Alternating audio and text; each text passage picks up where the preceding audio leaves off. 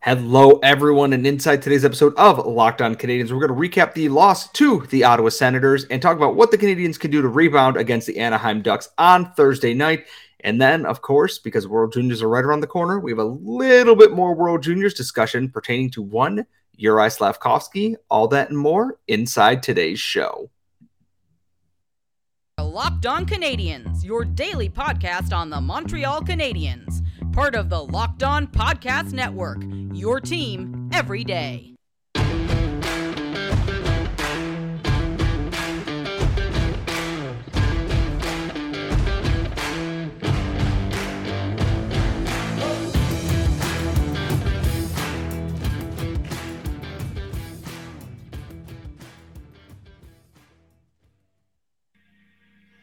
Hello, everyone, and welcome to episode 747 of Locked On Canadiens. As always, thank you for making us your first listen of the day every single day of the week. If you're listening to this wherever you get your podcast, and if you're watching us on YouTube right now, thank you so much for subscribing. Please ring the bell so you know when we post new videos, go live, do anything else fun and exciting. I am one of your hosts. I am Scott Matla, of course, and I'm joined as always by the active stick. Laura Saba, and it was a doubleheader game night for myself. So before we dive into what's going on here, I was able to watch the Canadian Sens game in bits and pieces as I was covering the Laval Rocket for Eyes on the Prize tonight. Laura, it was good. It was real, real bad. And it was almost great. And then it was bad again. Canadians lose 3 2 to the Ottawa Senators in a game that uh, almost made Martin St. Louis get fined by the NHL in his post game press conference.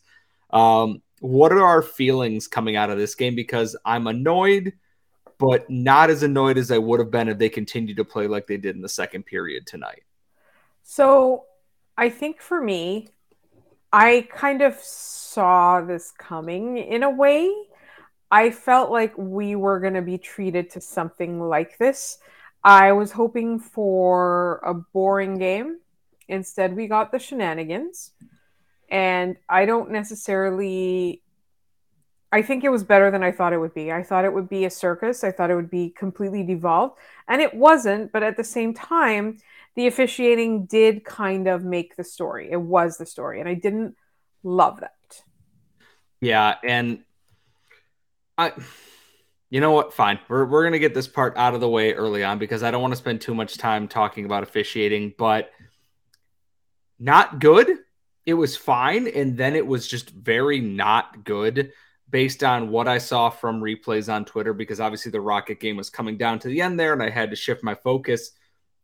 The Kirby Dach extra two minutes for uh, criticizing the officials for a very weak call, in my opinion, uh, is just officials not being able to handle criticism of anything. And I've seen far more egregious things in games, some that have been called, some that have not. And if officials are going to be there to curse and swear back at players, yes, hello, Brendan Gallagher. If you can't take Kirby Dach saying that's a bleep call, I don't know what he said started with a B or an S. I'm not a great Ripley lip reader, mind you. But far worse things have been directed at officials that have been picked up on mics. This was not. And then he slammed the door and they gave him an extra two minutes on top of that for abuse of officials, which he hurt the ref's feelings. And that's exactly what he did. I think he did earlier after the uh, earlier call where he was called for, I believe it was slashing, which if that was the standard for slashing across the NHL, fine. It's not, which is the issue. And it kind of turned the game there. In the second period, the Ottawa Senators took advantage of the Canadiens' so so penalty kill with their very strong power play. We said this in our preview episode to stay out of the box in this game. And they did not do that. And that's a problem. The officials were not great, but the Canadians have to know that this was not the way to success. And that's what I think makes this the most frustrating thing overall is that they they kind of shot themselves in the foot and then had to dig themselves out of that hole, which is not what you need to do in games like this at all. And that's the thing. But I do also have to say that Cam Talbot was amazing. He played really, really well. I mean, you're not you're not agreeing with me.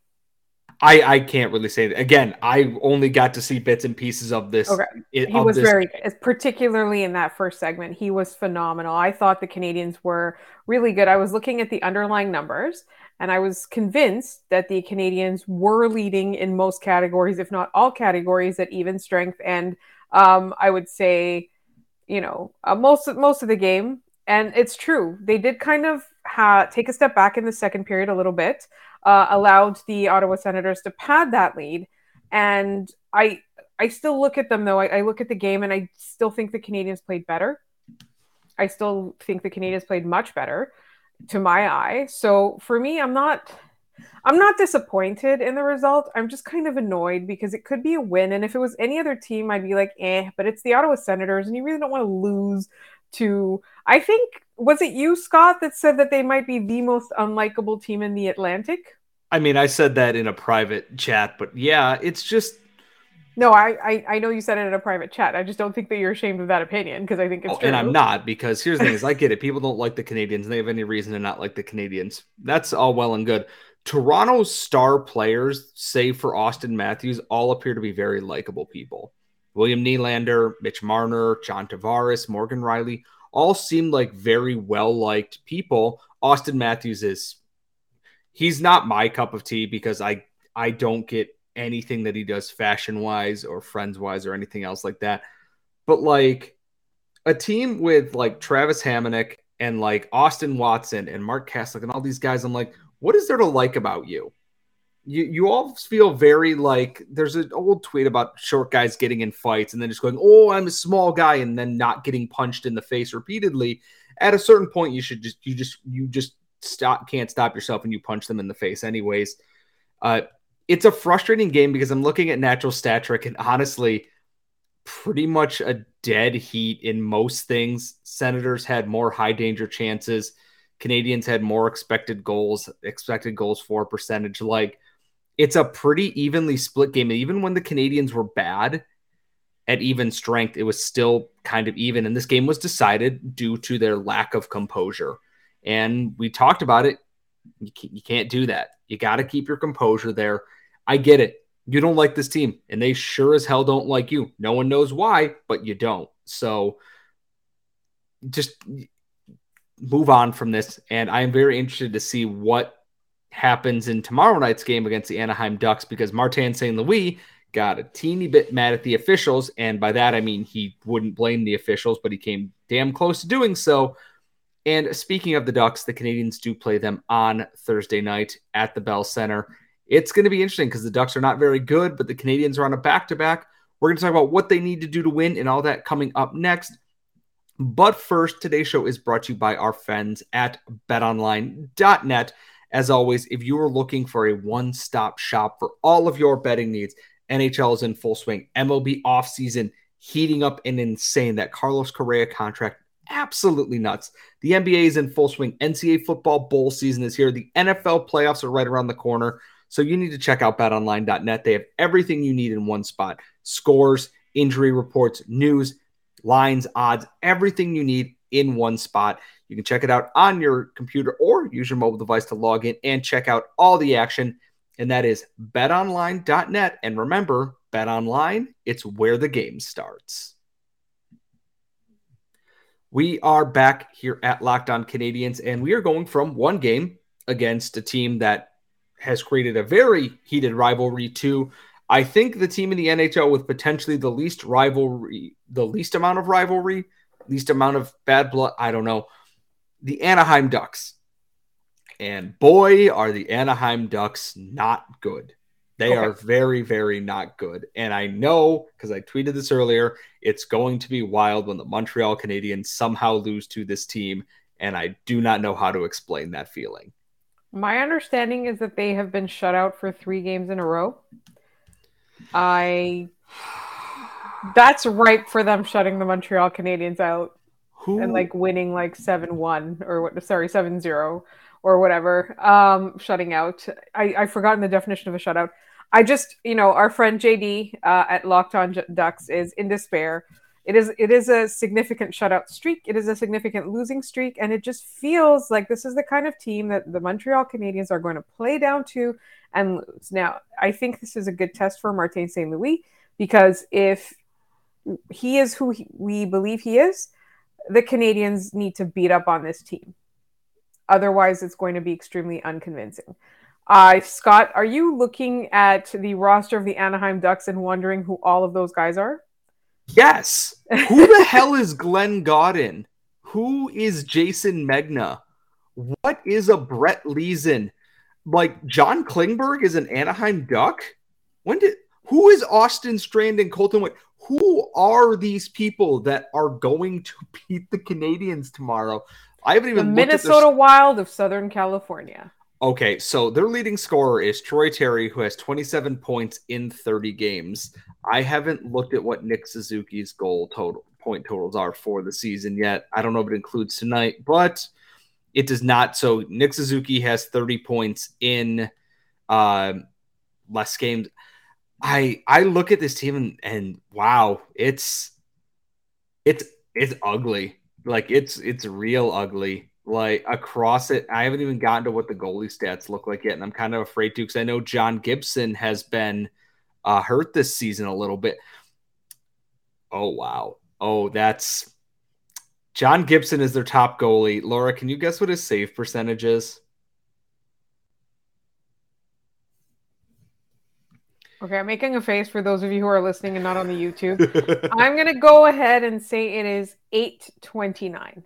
Oh, well, one, you're way meaner than I am. You are right about it starting with an eight. He is their top goalie, and he has an 896 save percentage in 22 games played. Anthony Stolarz has an 889 and 13, and Lukas Dostal in two games has an 849. This has all the markings of a get right game for the Montreal Canadiens, and it should because the Ducks are not very good use this to figure out how you can get some of these other guys going in the lineup. It, like this should be a game that Joel Armia should have a big night against because he's better than the Ducks bottom six. He's not playing great, but he is better than them. And I thought he he's had a little snake bitten. I don't know. I don't. You said you didn't watch all of tonight, but there was a bunch of almosts.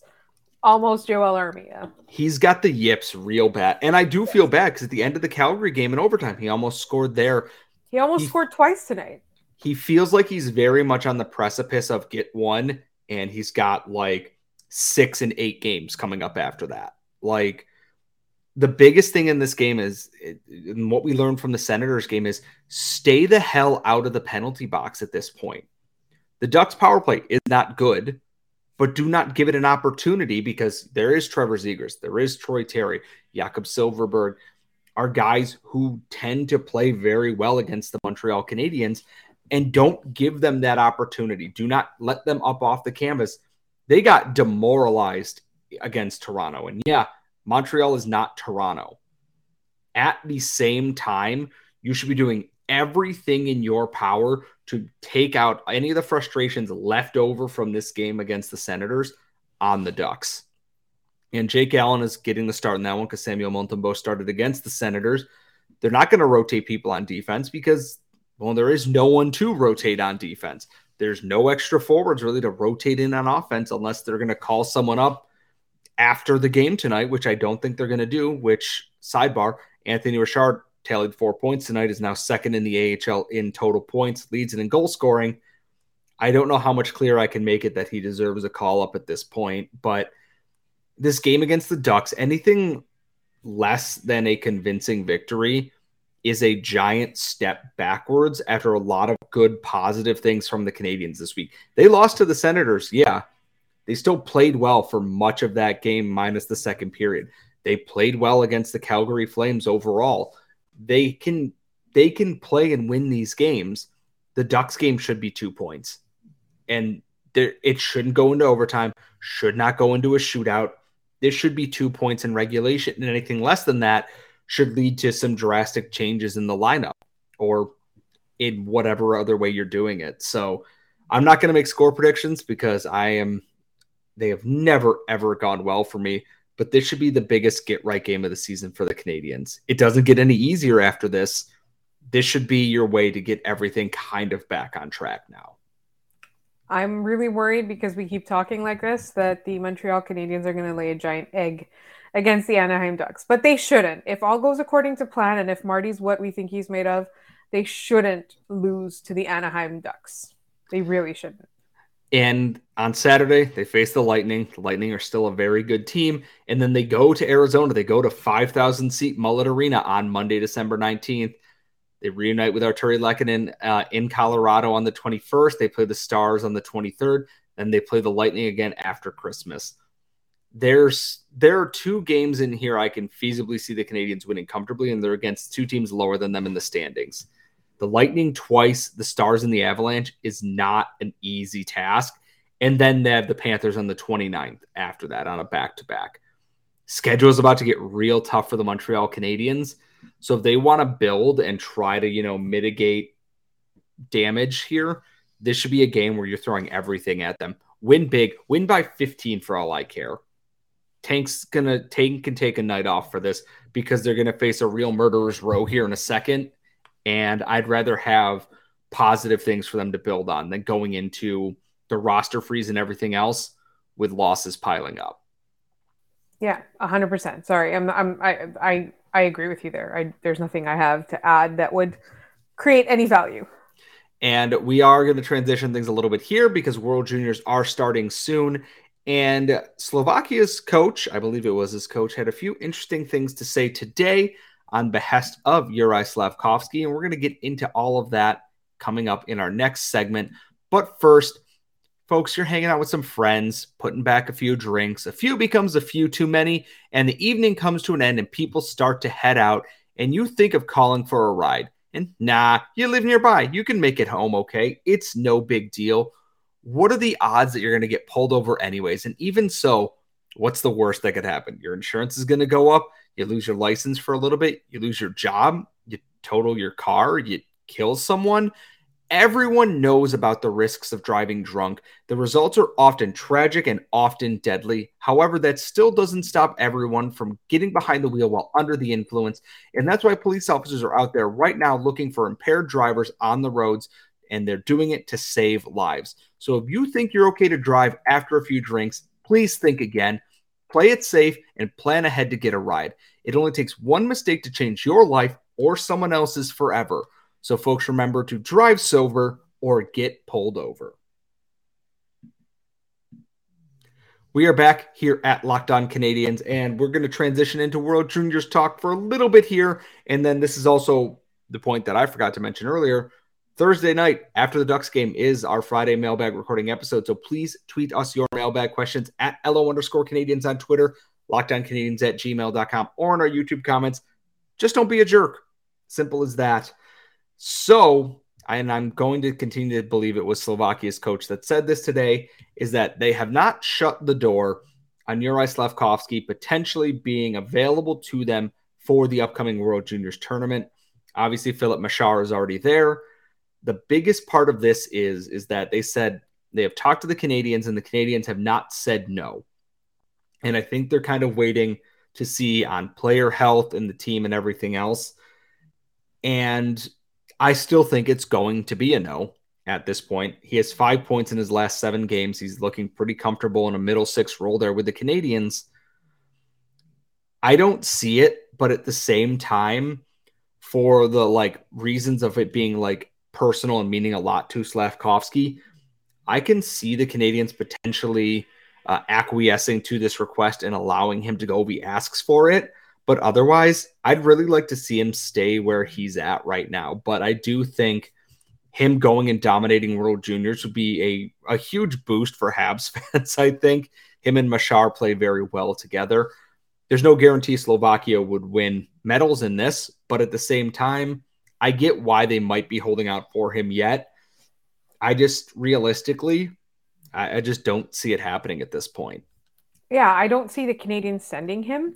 And it's interesting because, uh, you know, this is a discussion that has been happening for the last couple of weeks, to be honest. And some people are torn, right? Like, and even till now, even if you remove the World Juniors possibility, people are torn about whether he should play in the AHL or the NHL just because they want it's it's the difference between the message it sends him and the way that he's playing, and the difference between the number of minutes and situations you want him to play. Uh, I think the canadians even if they're taking their time with him, I think they still want to keep him at the NHL level. I believe Jeff Gorton, if it out of the two, I think it was Jeff Gorton that said that there would be no reason to send him if he kept playing the way that he was playing. And I've seen so much good in him, particularly in the last few games, that I think that it's worth it to keep him in the NHL. But again, it's very much like you said, if it's something where it's a goodwill gesture to the player because he wants to go and he wants to play for his country and he wants to, you know, do that and uh, play among the best of the best. But he's already played in the Olympics against, you know, other countries, against men from other countries. I would say, you know, even though the NHL didn't go, like he got a chance to, to, to do it on a bigger stage. So I don't know. I think it. I think for him, he probably just wants to do whatever is going to make him the best hockey player. But if there's a reason that he wants to go, like the Canadians should give him that opportunity, just because they can, right? They they can afford to give him that little bit more of development because you know there's there's people that they can call up. I know that the the there's some injuries in the lineup right now, but Jonathan Drouin is back, right? So like there's a little bit of of possibility just for the sake of if he wants to or not. But at the same time, I get that it could be a situation where you don't want the player to drive the decisions, you want the team to drive the development decisions. I think it's really interesting which which thing they decide to do, even though we all know that it is quite unlikely that they send him to the World Juniors.